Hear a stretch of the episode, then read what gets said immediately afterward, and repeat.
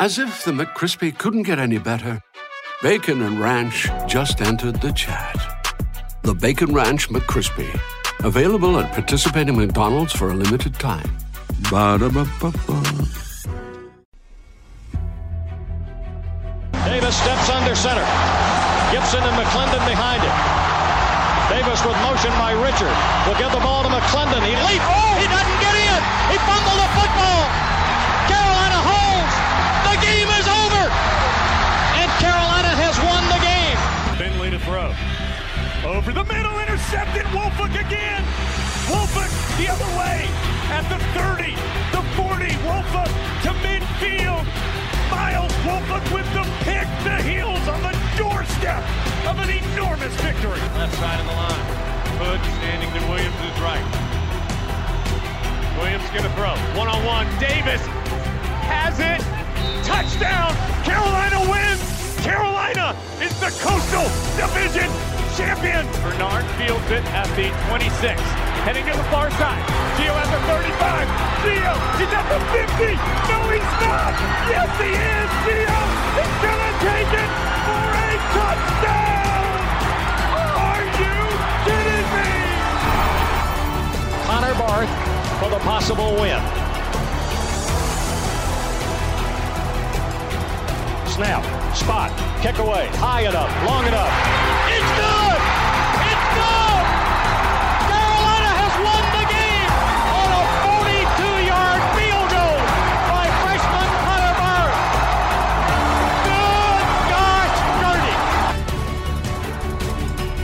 Connor Barth. Good gosh dirty! This is the Heel Tough Blog Podcast. Hey guys, and welcome to another edition of the Heel Tough Blog Podcast. It is the final edition of the season in terms of recaps, and we are recapping the bowl game against South Carolina, the Duke's Mayo Bowl. It is me, Josh Marlowe, here shortly after the game has wrapped up here in Charlotte, so we're going to give you some immediate reaction to, let's be honest, one of the more disappointing bowl games in Tar Heel football history. We'll also tell you about a situation going on with one of the Tar Heels' defensive linemen that could affect his status in the 2022 season as well. But yeah, let's get into it. I really don't want to at this point, but this is honestly just the most fitting way for this season to end. Yeah, the season after about the middle of October was a disappointment because you'd lost 3 games, and there was no way to really recover from that. They didn't. They go 6-6. You end up in a bowl game that was well below expectations entering the season. You try to come out and salvage a lost season, maybe send Sam Howell out the right way, and instead you show up about as lifeless and unprepared as you've had all year in a game that you've had almost 3 weeks to prepare for. And South Carolina, we knew entering the game, South Carolina was going to be more emotionally invested in the game because they weren't supposed to make a bowl game to start of the year. They've done some good things in the offseason already. And so you knew you had to match that intensity, that focusedness. Carolina didn't do that from the beginning. That what? Focusedness. Oh, you added another nest there. Oh, wow. And it was, you want to call it a fitting way? It was pathetic. I mean, it matches, it's a great representation of exactly what this season has been for the Tar Heels. You came in with expectations of success, mm-hmm, and left walking away with just, like I said, one of the worst bowl game losses that you've had. I know there's been other ones that have been disappointing. There's been ones that have been that have seen larger margins. But I mean, come on! Like you said before this that you thought South Carolina was a better team than the Tar Heels. That's fine. Mm-hmm. Can we agree though that this is maybe an average South Carolina team? This offense for them coming into the game was horrendous. How did they even make a bowl game? because they've got good coaching. Right. You know? I'm saying just based off of those offensive statistics, you honestly would sit there and say, on paper, if you just showed those statistics and didn't say who the coach was or whatever, you would say to yourself, how is this team in a bowl game? Well, you know, the biggest thing that I took away was this cemented what I'd already believed. You were the biggest disappointment in college football this year. You can look at what Clemson did. They rebounded. They won 10 games for the 11th straight year. Well, they wouldn't even be consideration. You could maybe throw Iowa State into that. I would say USC. That's the only one that I would say might be more disappointing. But they weren't a top 10 team, and they didn't have a top 15, and they didn't even make a bowl game. They didn't have a legitimate Heisman candidate. They had a sleeper Heisman candidate. Yeah, and you go 6-7. I mean, either way, honestly, their seasons were pretty parallel. So I mean, you know, and the biggest. You can lose. And, you know, and this is where I've gotten to as a sports fan. I understand my teams are going to lose. That's part of losing. Are you sure about that? Are you sure you understand? Yes. That? Okay. But it always comes back to the effort. Carolina showed no effort. They showed no desire to want to be there. Well, sir, a small fraction of players actually seemed like they cared. It started with your quarterback, and it pretty much – it almost somewhat ended with him. Look, there were some other guys that – and we'll get into one guy that should have been out there more often and wasn't, and it made no sense. But you're right. This team looked like they hoped the game was going to get canceled before the game started. They looked – honestly – if you listen to the last edition of the podcast, Kendall Smith, who's from Gamecock Central, came in, and she told me that one of the biggest issues the last time that South Carolina played a bowl game here, back in 2018, was the Gamecocks looked like a team that did not want to be there against Virginia. That's what this team looked like for most of the day. You had that stretch in the second quarter where it looked like maybe this team is starting to warm to the task. But especially once you let up that touchdown to start the second half, that sucked any life that you had. That sucked it out of this team. And that was really the end of the game right there. Yep. And I don't even know what to really say at this point, because again, it is. Look, we're going to talk about the coaching. That's a big part of it, but at this point, the lack of execution, especially on the defensive side of the ball, is just mind-boggling. This looked like a team that had no fundamentals when it came to what you're supposed to do on a football field, and I don't understand how you can look like that with the players that you have out there. These dudes, when you watch them in high school, they were good enough players to justify their recruiting rankings at the time. Now you're looking at guys that look – they've taken almost – some of these guys have taken steps back, it looks like, from high school. And well, that is just blowing my mind. I've tried telling you all year long, they're not as talented as you think they are. I think they're talented. I think they're not being developed. And I really think at this point. And that's been proven 13 games over and over again that they're – and look, yes, it goes hand in hand that they're not being prepared well, but talent can overcome poor coaching. We've seen it happen. They're not talented enough to overcome poor coaching, and which goes back to they're not as talented as many people thought they were, as they probably think they are, and you still got a long way to go to get where you want to get to. Oh, this is a major step back. Yeah, there's no way to look at it, and don't give me this crap because I got somebody that tried to give me this. That this is not a linear process. Okay, I get that. Not a linear process would have been this team finishing 8-5. Yep. Maybe even 7-6. You finished with a losing record in a season where you were preseason top 10. You could say whatever you want that this team was overhyped. Okay, yeah, I get that. I really, really get that.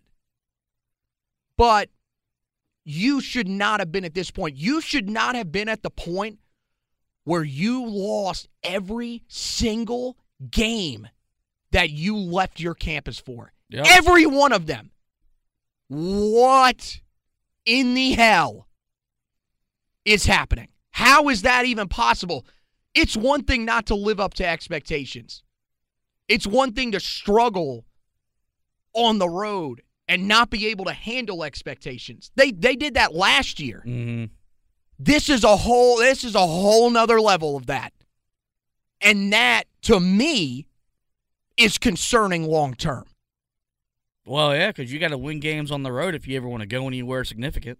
Well, the problem, it's concerning to me because you got worse on the road this season when that was one of your main focuses. It wasn't like you lost, let's say last year, you win that game against Virginia. And the only blemish that you have on the road, the one letdown, is Florida State. You can live with that. Okay, that happens. Young teams, that happens.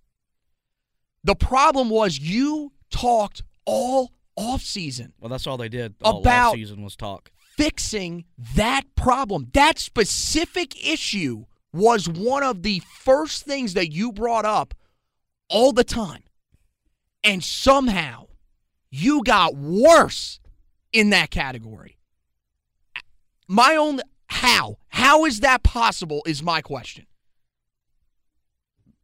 Because all they did was talk. I don't, and look, the proof's in the pudding now. I don't think this team did all the work it needed to do to get in, to where they to win the type of games they want to win. And this is what's concerning, because before the season I told you that I thought Mack Brown was one of the more truthful guys when it came to that kind of stuff. Yeah. And the first 2 years, I think he was. This year, my thing, the narrative changed from him. In the preseason, we heard that this team's doing everything right. We're having guys that are stepping up. We're seeing playmakers emerge. Meanwhile, by the time we got to the middle of the season, I knew on paper this team really wasn't going to be as good as the preseason ranking. Well, really? I mean, look, I understand you may have been thinking that in the preseason. Could have been coaching harder. You did talk about the fact that there were a lot of expectations, but they hadn't accomplished anything to that point. The problem is that the way that you talked about that team seemed like you still had some confidence in them. Maybe not for them to win 11 games and be competing with Clemson, but you felt from listening to that, and maybe I'm wrong, but you heard some of them, you heard some of the quotes that came out. Did you not at least think, from the way he talked about that team, they could win 9 games? I mean, come on, man. Well, and this was probably the biggest frustration I had all year with Mack, was that no matter the situation, whether it was the preseason hype or to when the team was losing and the media came after him, he always deflected. And you're the head coach. You are the voice of reason for the program. And at 3-3, you blame the media for your team's struggling and them being overhyped. And then you sell us on the fact that making a bowl game is now successful. Well, don't forget the part where he also blamed the fan base for not being satisfied a week later for being in the game against Miami, where they struggled and almost lost. You know, here's the thing. That could have worked had you taken the job just to get back in coaching and impact lives and all that coach speak crap. You when you got hired, you flat out said, "I feel like we can win a national championship here, and I want to finish what I started 20 years ago. Okay, great. And then You made all of these promises on that you were going to do off the field. And I've praised him for doing all that. You've upped the facilities. You've made Kenan Stadium a much more fun place to go watch a football game. You're recruiting the best we've ever recruited as a football program. Right. But none of that shit matters, and you can bleep it out if you want, yep, if you don't win football games. And that's what you're getting paid to do. I don't care what it takes. I don't care if we got to have a crappy environment. I don't care if we recruit like crap. As long as we win, that's what I care about. Yeah, I don't care if there's one person in the damn stands. I really don't. I want to win because it's getting old watching this team. Well, look, here's the thing, and I said this on air today. We're not a spoiled football program. We never have been, and we never will be.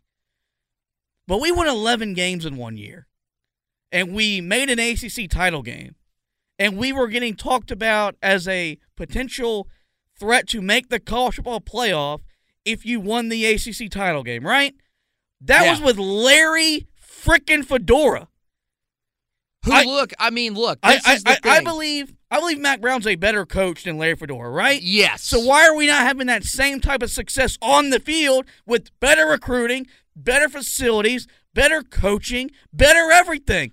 Win! Well, here's the thing. I will give Larry Fedora his credit. First of all, he is not as bad of a coach as people make him out to be. We've taken a lot of slights at him over the last couple of years, and most of them are in joking fashion. But in all seriousness, Larry Fedora did some good things here. He did. And here's the other thing that Larry Fedora did. He hired good staff members.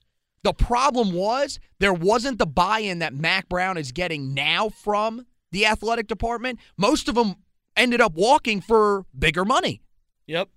So there is credit that needs to be due. Larry Fedora is not the worst coach ever. He's not even close to being the worst coach in Carolina history. He's honestly, I wouldn't say in the conversation as one of the best, because I think I did this, what was it? Was it last year? I can't even keep up with all the COVID stuff. It's just all over the place. Remember, one off season, I think it was 2 years ago, I did the tiers of position groups and coaches in Carolina history. And he's probably in the fourth or fifth tier. And that's fine. But, yeah, it is. And look, here's the thing. We got to move off the big picture stuff for a minute. Because as we know, and we've been told by a man who's probably listening to this podcast, a recap or a postgame is supposed to be about the game that was played. So we will circle back around because we do have a topic at the end of the show here, which is about potential coaching changes. So we will get back into this and probably get even more fired up about different coaches that we haven't even mentioned just yet. But let's look at the box score, as painful as this is going to be. Coming into this game, South Carolina was averaging 21.3 points per game. They had 38 in this game, including 25 at halftime. So they had outscored their season average at halftime. Coming into this game, they averaged 320.2 yards per game of total offense. That is poor, to say the least. They had 543 yards of total offense in this game. And you could say whatever you want, because they had De'Carrion Joyner, who hadn't been out there most of the year. The fact that that dude tore you up this bad is a joke. His rating finishes at a 286. At one point, his rating was 571.2. That's a perfect quarterback rating. You want to know what the best part of that is? What was Zeb Nolan's rating at that same exact time? 571.2 as well. You got torn up by a quarterback, converted to wide receiver, converted back to quarterback, and a guy who sounds like a dude that was a general in the Revolutionary War. And my God. And did the job that you and I both moonlighted he as. He was a pizza delivery man. Driver. Oh, my God. We've both done that. Come on. I've done it for two different pizza companies. What in the hell man. Seriously. And you guys got torn up by that guy. Your host on your show, your radio show that you do in Charlotte, literally called him the slappiest of slappies earlier today. And you got beat in part by that guy. To be fair, Nick Wilson calls everybody the slappies of slappies. Come on, man. Is he wrong, though, on this? Like, I'm serious. Zeb Nolan, look, man, it's a great story. And to we're joking around about the fact that the dude was a pizza delivery man and everything like this. He was at North Dakota State. He had a career. But come on, that's not a dude that should have torn you up the way that he did in this game. And he did. Last one from just the overall statistics for them. They came in averaging 122.4 rushing yards per game. They ran for 301 in this game alone, including Kevin Harris, who entered the season with less than 500 yards rushing after an amazing season last year. He was banged up for a while and may not have been healthy throughout most of the season. He ran for 182 yards by himself on this defense. Not good, Bob. Wow. And the best part is, this quote came out in the postgame. Mack Brown said, "We were preparing for the run game." Well, what run game was that? Because holy hell, if you were, you have some of the worst player personnel concerns in program history. If you were preparing for the run, and that is what ended up happening. I mean, I don't even know at that rate. Like, how do you even explain that? Very reminiscent of the Georgia Tech game, where Carolina wasn't prepared, they looked flat, and there was really no response. And the biggest issue was you had 3 weeks. You should have watched every bit of film of every game South Carolina's played this year, what Joyner has done for them when he was the quarterback, just to be prepared. I mean, I don't understand how you didn't think that that was a possibility, especially because with the fact that you've been... The second he entered the game, you could tell on the TV screen we weren't ready for that. I knew we weren't. I knew, not even being there, I knew this team's in trouble, because I knew there is no way that they prepared for that. Like you said, you didn't prepare for a dude at Georgia Tech that was listed as a quarterback, supposedly. How were you expecting that? You could say whatever you want. We were prepared for the run game, whatever. Okay. That's fine. Maybe you were prepared for Kevin Harris, which you weren't, clearly. But then for you to, are you trying to sell to us? And I don't know, because I didn't see any clarification on this. I don't know if anybody asked. Are you trying to sell us on the fact that you were preparing for Joyner at quarterback?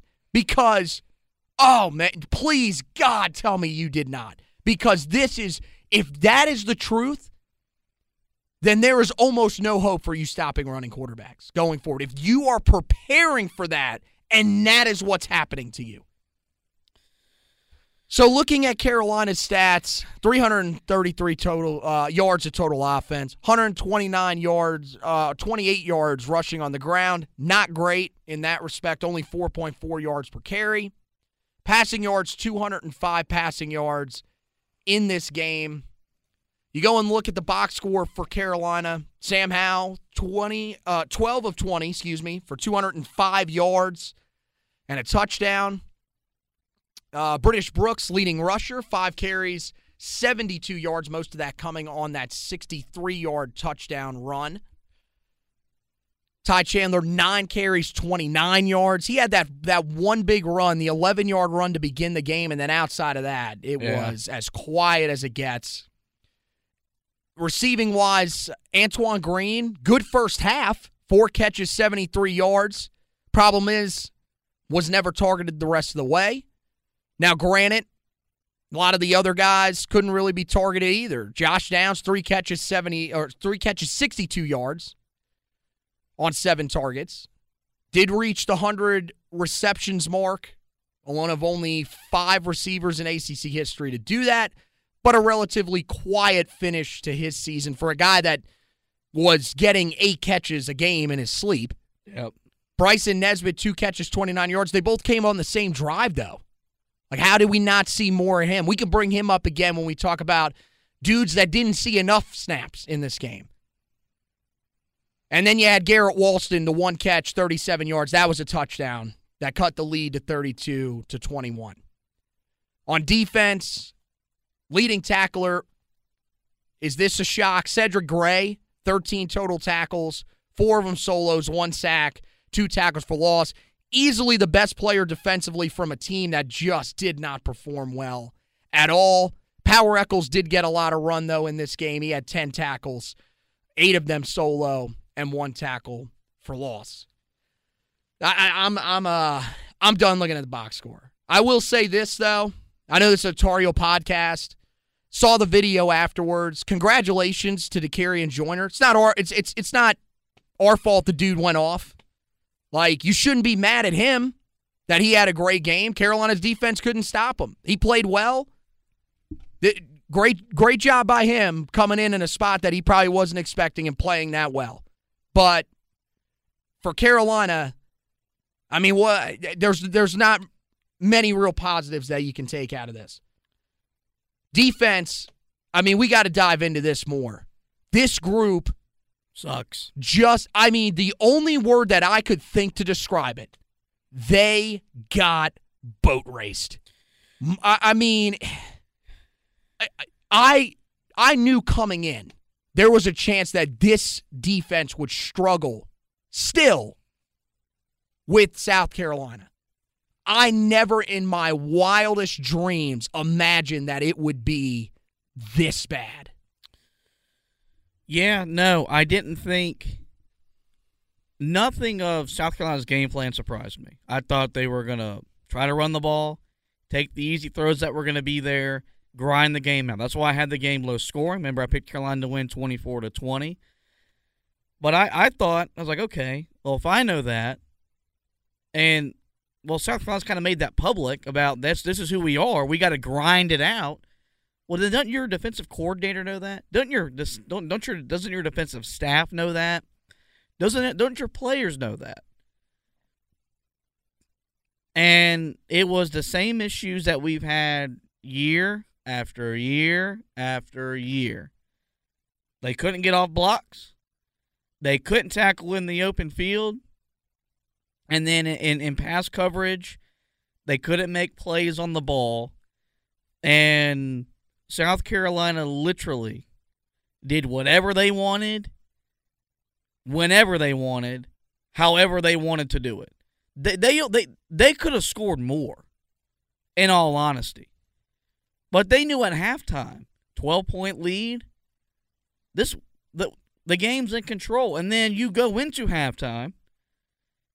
You have 15 to 20 minutes to make adjustments, and they walk right down the field yet again. But to me, it all came back to, they made adjustments. They didn't allow a 60-yard touchdown. Is that what we got to think of at this point? You brought up the execution, and look, that's part of it. Carolina didn't execute the game plan, but they didn't try to execute the game plan. There was no the lack of effort that was visible.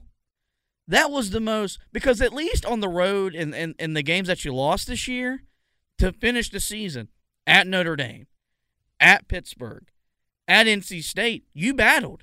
And you could – look, in a lot of ways, you cost yourself all 3 of those games, but nonetheless, you still fought till the whistle. You made stops defensively in the second half to give you a chance to win those games. You gave yourself a chance. This defense never gave Carolina, because when you got the score to 32-21, you're thinking, okay, well, you get just 1 stop. We're not asking for 2 stops. Well, you did. You got 1, but that was it. That was the thing, and it was Sam Howell had no reason to play in this bowl game. Yep. None. But he's that type of guy that he was like, I want to put my future in the NFL on the line. I might cost myself millions of dollars. Yeah, playing behind this offensive line, you're damn right. To play in a bowl game that doesn't mean anything. No one's going to remember who won the Duke's Mayo Bowl 15 years from now. They may because of the Mayo dump, but you don't even get that as the player. You can't be inspired to play for him. Like, yeah. If you don't want to play for the coaching staff, fine. You don't want to play for your parents. You don't want to play for damn pride of not getting beat. That's fine. But play for him. You don't want to play for Sam Howell? By Goma to you. Dude, honestly, I would have played for that man. I would have suited my fat ass up and got out there and played harder than some of these dudes that played. I mean, maybe I'm going too far there. And here's the thing. I know that most of these guys went out there with the mindset of, we want to try to win. But it just looked at times like they didn't want to be there. And yet you had a dude, like you said, that could end up being, I know it's crazy, this dude could end up being the first quarterback off the board in the draft. You just don't know. Because this quarterback draft is that it's that mediocre. Well, and then on the flip side, maybe even if you played your best, you maybe give him some reason to think, I want to run it back. Yeah. There's no reason he should look at that team, this program, this coaching staff, and endure another year. Yeah, I'm going to be brutally honest. You got to think, man. It's going to be hard. If he wants to play college football again, that's fine. Transfer. No, because you deserve a lot better than that. Yeah, it's hard to argue because I mean you don't want to see if he comes back. You want to see him finish his career here, especially because even what that team was a year ago. He was a big part of the reason he built where this program was at, even heading into the year. The only reason why you had expectations was pretty much due to him. If he doesn't commit to care, if he doesn't flip from Florida State, you are probably. I mean, last year you probably win what, 5 games. First year you probably would have been 2 or 3 win team. Last year, you may have won 5 games. This year, you might have gotten to a bowl game. You could be in the same spot that you're in right now, but feeling a whole lot differently. You would literally be in the spot of, well, Mack Brown's just making the job more attractive. Whenever he's ready to move on, he's moving on. And honestly, you would be looking and saying, is that next head coaching candidate already out there? And is it time to tell Mack, hey, thank you, we're moving on to our next guy? All this recruiting success that you've had as well, that doesn't happen without Sam Howell. And you let this man down. I don't give a damn about what anybody else's feelings are about this. You let this dude down. This man laid it all on the line for 3 straight seasons, and you walked away with a 21-17 record with him as your quarterback. Yep. And you didn't... come on. In the grand scheme of things, you didn't accomplish anything. No, not really. For him, hey, look, for him, he accomplished a lot. But here's the problem with Sam Howell. He's not an individual guy. I've followed him since he was a freshman. That is not Sam Howell. He's not going to be a dude that when he looks back on his career... is going to remember the fact that he threw for a touchdown in every single game that he played in, which is an unbelievable feat, by the way. That is nuts. And he's not going to remember the fact that he's your all-time leading passer. He's not going to remember that he was up there for the first 2 years of his career and probably ranks in the same area heading out as Trevor Lawrence and Jameis Winston, some of the best to ever play in the ACC in terms of passing statistics. He's going to remember 21-17. Yep. He's going to remember the fact that he had a win in his hands against NC State, and it got taken away by the defense and the special teams. And he's going to remember the fact that he got beat by Colonel Noland, of all people, in a damn bowl game that he could have set out. That is what is going to stick in his mind. And I'm going to be honest with you, because I don't know how many other people are going to do this. There will be players in that locker room that will do this. I'll do it for the rest of the guys that maybe won't say it. Sam, we're sorry. Because, damn it, you deserved a hell of a lot better than this. Yep. And, you know, look, we're stick on the defensive side. I tweeted this during the game. I know there are some big areas of weakness on this defense. That defensive line concerns me right now. The only thing that gives me some hope, still a relatively young unit. Linebacker, you can take it or leave it. That's probably the best unit on this defense, which is saying a lot. That secondary has me pooping my drawers.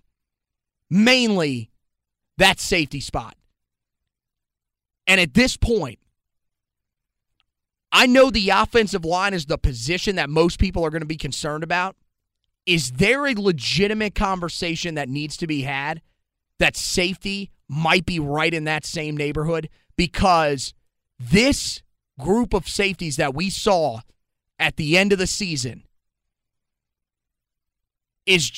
there is so many things that they could have done so much better.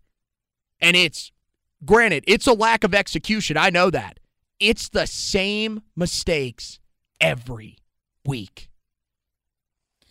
And who coaches the safeties? It's Jay Bateman. I know there's some guys in that room that have upside. You need to start playing those dudes, because the two dudes that were out there today, look, they play hard, but they are not what you need back there right now. You need consistency, and these guys are not it. Well, they're consistently bad.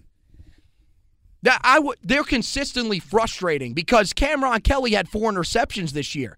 But then there's other times he didn't play as bad today as he played against NC State. That's almost impossible. He was targeted 5 times against NC State. All of them were catches and 4 of them were touchdowns. You don't get worse than that. And at some point, you've talked about this, and we'll talk about it later. You have to make tough decisions on coaches. Well, I'm sorry, you've got to make the same tough decisions on players. It's time. I'm not saying you don't play them ever, but you've got to start making decisions about guys on your depth chart that are not living up to what the standard that they need to. Yeah, because there's no way, if you review the film and you grade the film, these guys are grading out good enough to where those conversations are not being had. Look, these kids want to get their panties in a wad and transfer. Go. Because those aren't the type of guys you should be hitching your wagon to and saying, I'm going to ride and die with that guy. You have that guy. That guy's your quarterback. That's the guy you should be saying, no matter what, through the highs and the lows, I'm going to ride with that guy. There's no one on this defense right now that you should be willing to say, I'm going to ride or die with that person. That person doesn't exist. There's no one on your defensive coaching staff that you should be hitching your wagon to and saying, I'm going to ride or die with that guy. Well, here's the closest guy that I saw at any point this season was Jaquarius Conley. But here's my problem. Conley had a huge impact. Do not get me wrong on that at all. The fact that he went down with an injury should not have gotten you to the point that you were at today. or even against NC State. Somebody told me if Conley was on the field against NC State, that doesn't happen. Well, here's the problem. You can't build your defense around one guy. And Cam Kelly would have still been on the field. Somebody told me, well, he would have been off the field. No, he wouldn't have. Geo Biggers would have been the guy off the field because Conley played more of the boundary safety, as they call it, or strong safety. So I get it that was a big loss, and that's the one guy that I look at on this defense and say, yeah, that looks like your leader. Jeremiah Gimmel should have been that guy, but I don't know why it didn't resonate, because I don't think it's his fault that it didn't resonate. That is one of the most vocal dudes that I've seen at the linebacker position in a long, long time. He, especially at Carolina, he is always talking. Today, he was out of the game. We saw him, what was it, in the third quarter? He was out of the game, and he was basically coaching the team on the sideline. Yep. But for some reason, it just didn't connect with this group of guys, and I'm not getting it. And the problem is now you're losing that guy that you should have been connecting with, and that was a good leader. Mack Brown said, and I believe Mack Brown when he says this, that was one of the best leaders that he has ever seen in terms of just knowledge of the game, vocalizing it, trying to direct people where to go. And just like Sam Howell, you wasted that. Now you've got to find who that other guy is, and it's going to be tough. Maybe Cedric Gray can step up and be that guy for you. But I don't understand. And I'm at the point with the safeties now. We were doing it when we were going through a couple of weeks ago, or not, maybe like a week ago, when we were doing the need one, got one. You desperately need safety help. Yep. Maybe you've got some guys back there that can help you out going forward. But my thing is, you didn't see any of those guys today in a game where it wouldn't have really mattered who you put out there, because the guys that were out there were not executing the way that they needed to. So why did you not put those guys out there? I mean, is the feeling that these guys are that much of a drop-off? Because if so, my concern level gets even worse. Yeah. I mean, I'll go into a full panic attack.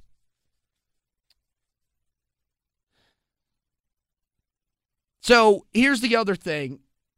There were guys that we probably should have seen more of in this game, and we didn't. Yeah. Why did you not see British Brooks more in this football game? You know, here was my thing. You want to lose? Okay. I would have been more content with losing had you played all the guys that you know need to step up next year. And, okay, let them learn. And you treat it like, you know, it's still a game for them. It's not going to, they're not going to not lose their red shirt, whatever. And that didn't happen. You didn't play the future of your program on both sides of the ball extensively enough to where you should have.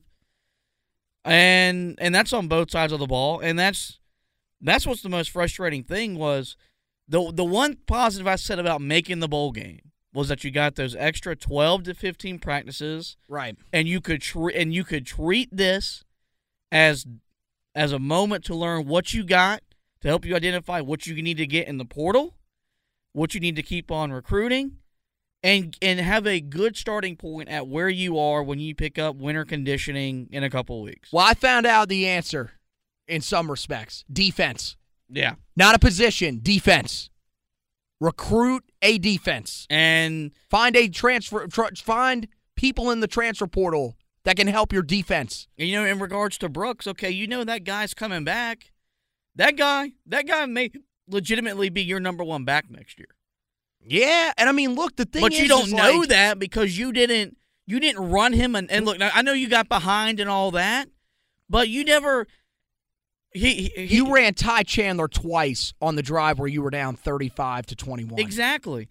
Come on, like those are the decisions, as a CEO type of coach where Mack Brown says, no, we're playing this guy, we're playing this guy, we're doing this and that, because now it's not about winning the game. We're already behind for 2022. We got to try to get back ahead for 2022. That's what the bowl game gives you a chance to do. Right. Look, once Sam Howell opted in, you knew you weren't going to see the other quarterbacks. That right. We had come to terms with.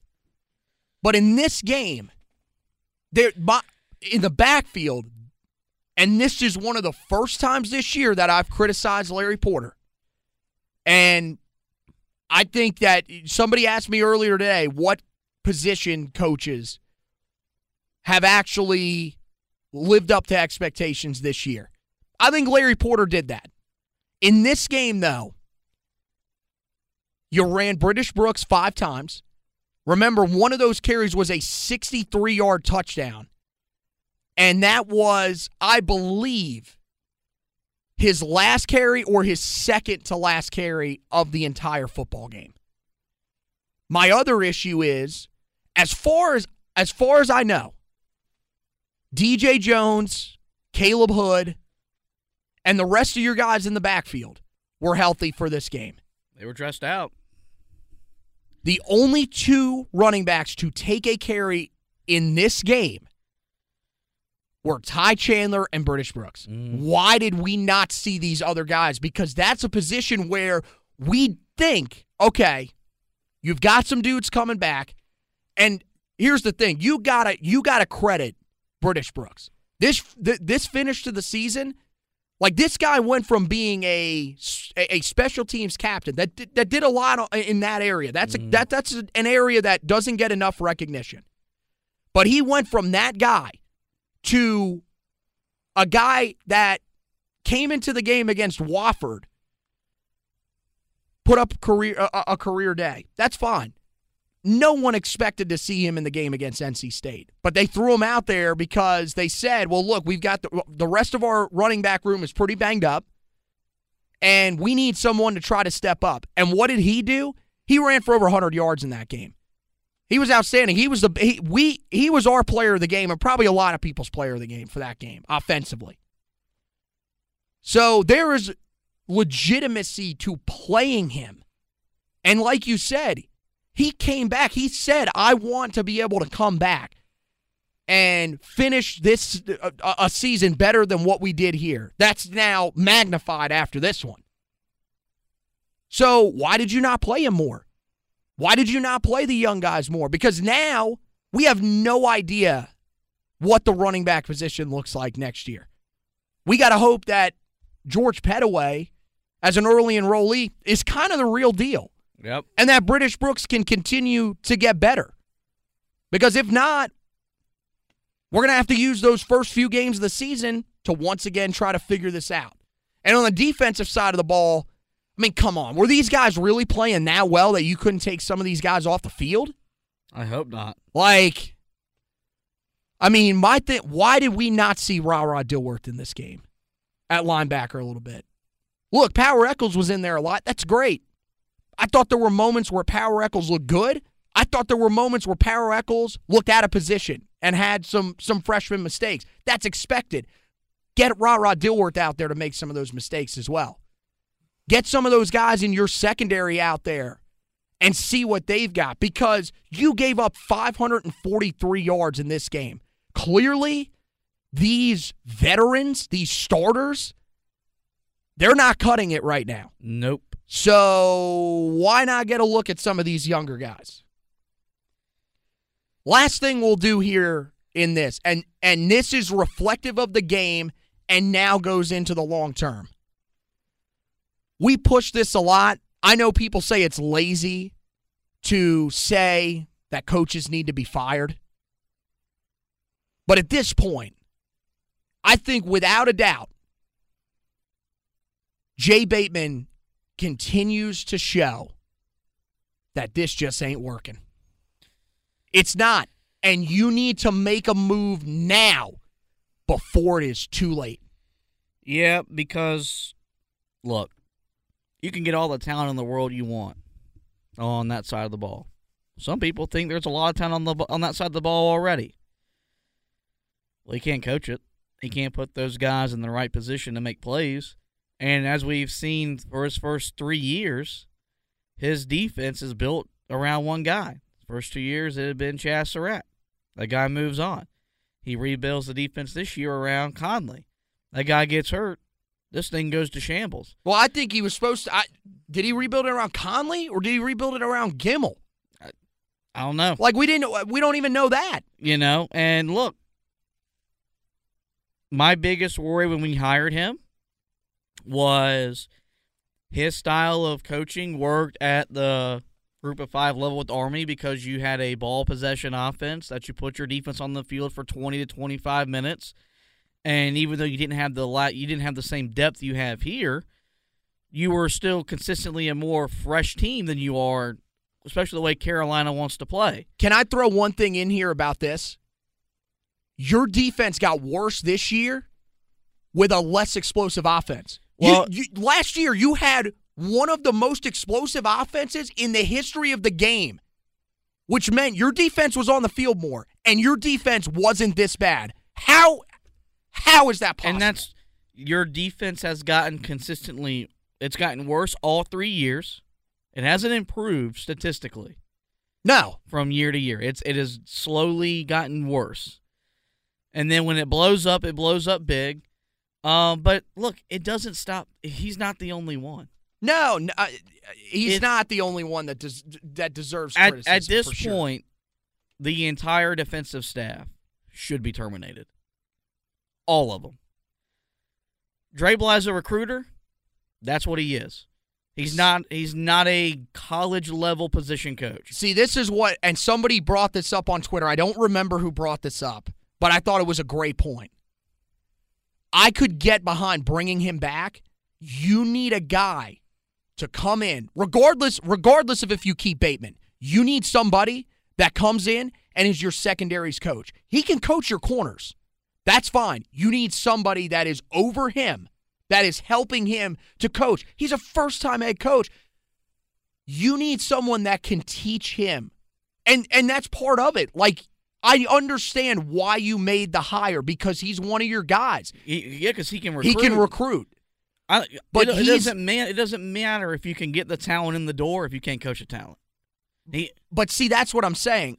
This was the first time he's coached at the college level, and he hadn't even coached. I forget the last time he even coached at the high school level. And for 3 years, he's proven he's not a college level position coach. To have a guy that could come in and sort of oversee him, and maybe even teach him a little bit about coaching, I think would help him out. Isn't that what Mack Brown's supposed to be doing? He's a CEO type of coach. He oversees the entire operation. Well, it's clearly not working. But you can hire a secondaries coach. So keeping him, I could be behind. I'm not there with Tommy Thigpen either. Oh, I am. Yep. I'm there. I mean, I think the linebackers have been solid. One of the things I remember talking to Michael Felder of Stadium, he said, look, when I watch the linebackers, I see dudes that have way too much on their plate because they don't have a good line up front and they're weak in the secondary. You're at a point, though, where your program's at a crossroads. Like when Mack Brown took the job, you had to keep certain guys for stability purposes, okay? Well, now it's 3 years later. Now's the time where if you're not sold on Tommy Thigpen, you kept him because you needed him at that time. Well, now this season gives you the reason to say, look, it's not working. Thank you for what you've done. Because you're gonna have to bring in, if you're bringing a new coordinator, he's gonna want to bring in his type of coaches anyway. You can't sell him on, I'm trying a new coordinator, because you're not promoting from within. That guy's gonna want to bring in his type of coaches that know his scheme and everything like that. So you might as well, if you get rid of Bateman, clean house. There's still a role for Dre Bly within the program. I'm not saying get rid of Dre Bly completely. As a position coach, no. And Thigpen was a lot. Like Galloway was at the time, was a holdover position. You had to keep that guy, or maybe it was the running back coach. You had to keep Gillespie. Gillespie was the holdover. You had to keep that guy for stability purposes. That made sense. Revamp the whole entire thing because it's not working. And it's not like these guys are getting through. Their messages isn't being received. You need new leadership in that defensive in those defensive meeting rooms. I think that's Thigpen's probably the only one that I would defend pretty valiantly. I think the rest of them, you can have that conversation. And look, it's an interesting point, especially if you bring in a guy like Will Muschamp, for example, which at this point looks bleak because he's probably going to be the defensive coordinator at Georgia. But let's say you bring him in and he says, look, I want a whole new staff. You're not going to tell that guy, no, we can't do that. Nope. So you shouldn't tell that guy. It makes sense. It's just there is a lot, and I think the thing that concerns most people, and I think it is a little bit of a valid concern, because I think you could see mass transfers, and I'm talking about you could have units that are completely decimated with dudes heading for the transfer portal if you get rid of every one of the position coaches. That's the one thing that concerns me, because I think that there are guys here that are talented. Well, they're not being developed right now, but there is talent here.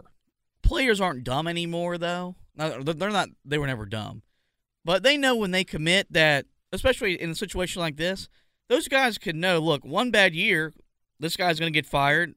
Here's the other thing. So you can't look at it that way, because you don't want to run the risk of getting all this talent into the building, right? And doing what you've been doing for the last 4 or 5 years, going back to when Larry was here, which was not developing, not getting the most out of the talent. Because this year, now the recruiting ranking will suffice. You've got talent. You've gotten deeper. The last 2 years suffice it. So now. So then what? What? You can't just keep on making excuses. Yep. If they transfer, they transfer. You should be able to say, look, we recruited at a high level when we got here, when this place wasn't popular. I can do it again. Signing day I got, you wanted to get them through the door. But after this performance, you cannot justify, because you what are you selling to recruits to come play for you now? Yeah, I mean, look, you have nothing to sell. Look, social media, and it's hard to react off of that. But when your fan base is that adamant about letting a guy go, especially at this level, the NFL level is a different story, because you money can talk. But at this level, when recruits are seeing that, it definitely has an effect. And sorry to cut you off, the point I was going to try to make was, what is the mindset of some of these guys on this team right now?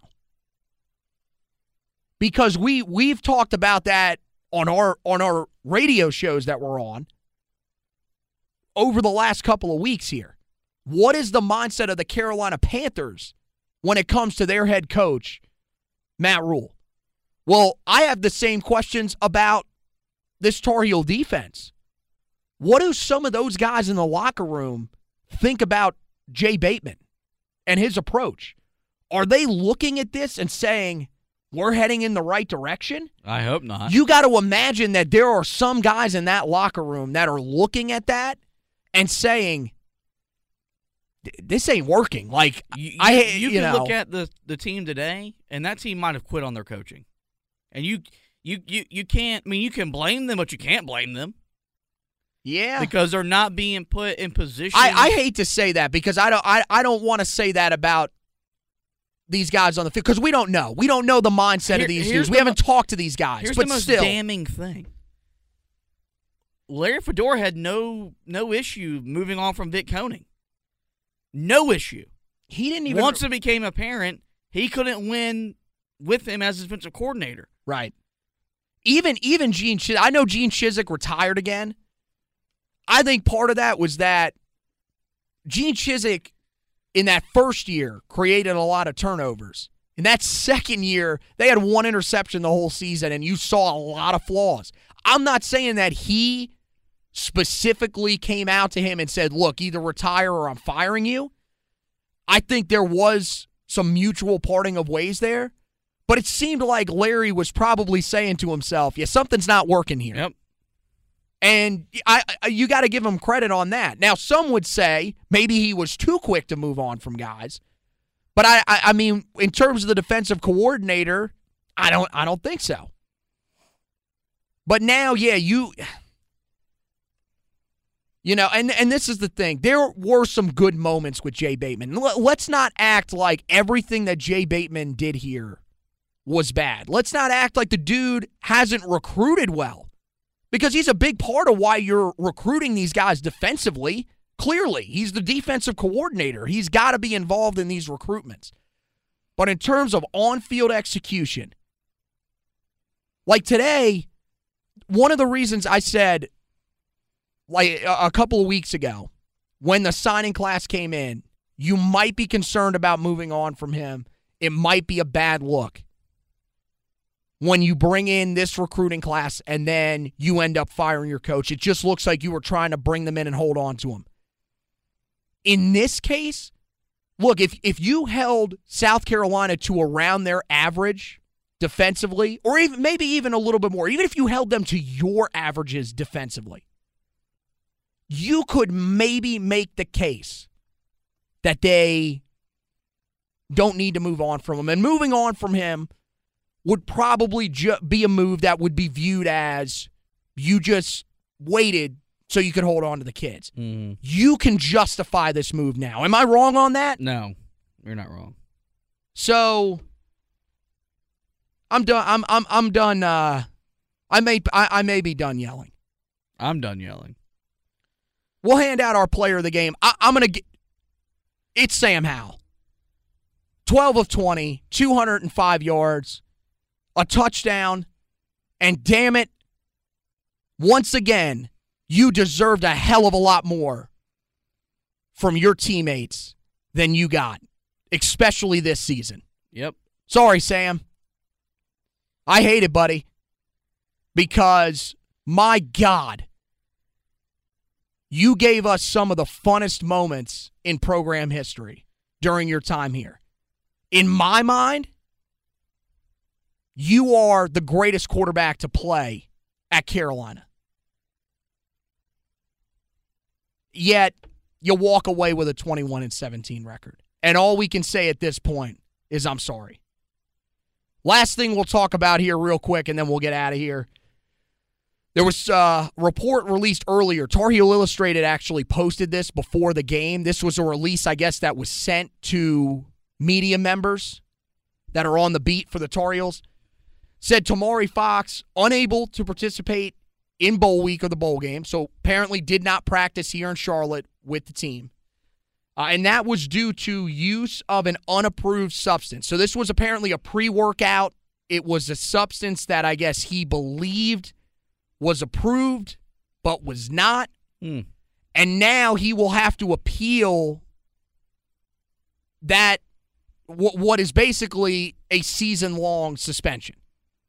I believe that process is underway, and if he ends up winning the appeal, he will be eligible for next year. He will only have missed this game. If he ends up not winning that appeal, he is, and by the way, the NCAA, as they always do, with one of the most interesting rulings I think I've ever heard in my entire life, he will not be able to play all of next regular season. But in the postseason, if the Tar Heels make the ACC championship game, if the Tar Heels make a bowl game, he would then be eligible to play.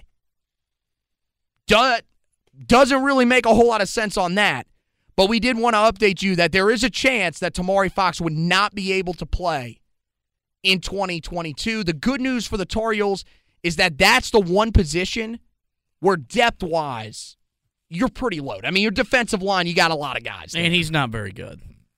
I mean, that's a bit harsh. But he did not he had a significant drop-off in production for sure from last year to this year. He lost his starting job.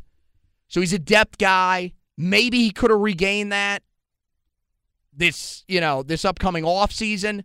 But now this is something that Carolina is dealing with on that front. Mm-hmm. So that wraps it up for this edition of the podcast. Guys, make sure you head over to the website. We're going to have a recap of this game. We'll tell you our biggest takeaways. We'll also tell you, we'll do the stock report, tell you who's trending up, who's trending down. That'll be particularly interesting in terms of, some of the younger guys on the roster, as well as Sam Howell. I think, with him, it'll be more about his draft stock after this game, where we think that is. And then we will also have the final grades will come out sometime later on this week, maybe next weekend at the latest. Right now, on the job at the radio station currently. Just crazy. We got a whole bunch of different things going on that, is sort of constraining us on time. So I am going to try to get those up as quickly as possible. They should be up sometime during this next week, but if not, it will be that next weekend. Just wanted to alert you guys to that. On the podcast side of things, we've got the recap done now. It's going to be time to take a look back at the season. That's going to be a lot of fun. And we will hand out awards. That's ultimately at the end of the season. We do that every year. There are some guys that still performed well enough to receive awards on this team, so we will hand those out. And that's how we'll close out the regular season this year. After that, we'll move into offseason mode. And, look, Carolina does have some transfers that they have brought in. Corey Gaynor on the offensive line. He's probably going to be at center for Carolina next year. Edge rusher Noah Taylor came in, and we've got articles on the website for both of those guys as well, but we'll be covering you on the transfer portal side of things on both the website and on the podcast. Recruiting side of things as well will be on there, so make sure you guys are keeping up with that. Basketball side of things on the website, Josh has you covered throughout the season, previews, recaps, all that great stuff. And then he also, on the podcast side of things, we've had you covered with previews, recaps. We've been, talking you through some of these cancellations, some of these games getting moved. We've also been doing monthly look-backs at the team, kind of grading out where the team is month in and month out. So we got a lot of stuff going on that front as well. Best place to check all of it out is the website. We've got, the homepage, which has all the articles for you guys. There's also an all-news tab where you can go and check that out. And then, of course, you can also check out all of the podcast stuff up there as well. There are tabs at the top of the page for you guys to check those out. For the podcast, we do also recommend, though, if you are wanting to subscribe to the podcast so that you don't miss an episode, we highly recommend that. For either the Heel Tough Blog Podcast or the Four Corners Podcast, go to Apple Podcasts, Google Podcasts, iHeartRadio, Spotify, TuneIn, any of those sites, and check it out. You can also subscribe there, and we really would appreciate that. And then make sure you check out the Facebook page. That's where we got all the content in one spot. So we've got those articles, we've got those audio editions of the podcast, and we also have the waveform edition of the editions of the podcast. And eventually, when we do return to video, right now, we're kind of handicapped with, everything that's going on with COVID. So we're having to do all of these, a studio where we only have audio capabilities for right now. We really wish that we could be on video with you guys, but, this is, we're going through another tough time here. And look, we're going to get through it together, but it's just, the world we're living in right now. We're adjusting on the fly, and we appreciate that you guys have been so flexible with us on that front. So we'll be doing a lot, almost all of these audio-wise for now, and then eventually, hopefully, at the start of next season, we will be able to get back on camera to be able to do all that. It'll probably start with, when we're officially previewing the season. Maybe when they have released the schedule, we might try to do one on camera there to break down the Tar Heel football schedule. So keep an eye on that. Heel Tough Blog on Facebook. Also check out the other social media pages at Heel Tough Blog on Twitter, at HTB Anthony for my personal page, at HTB Josh for his personal page, and at Hack Zubbard 2. For our recruiting and transfer portal guy, Zach Hubbard. So that wraps it up for this edition of the podcast. Want to thank you guys for listening. Want to thank Josh for hosting with me. And as always, go Tar Heels.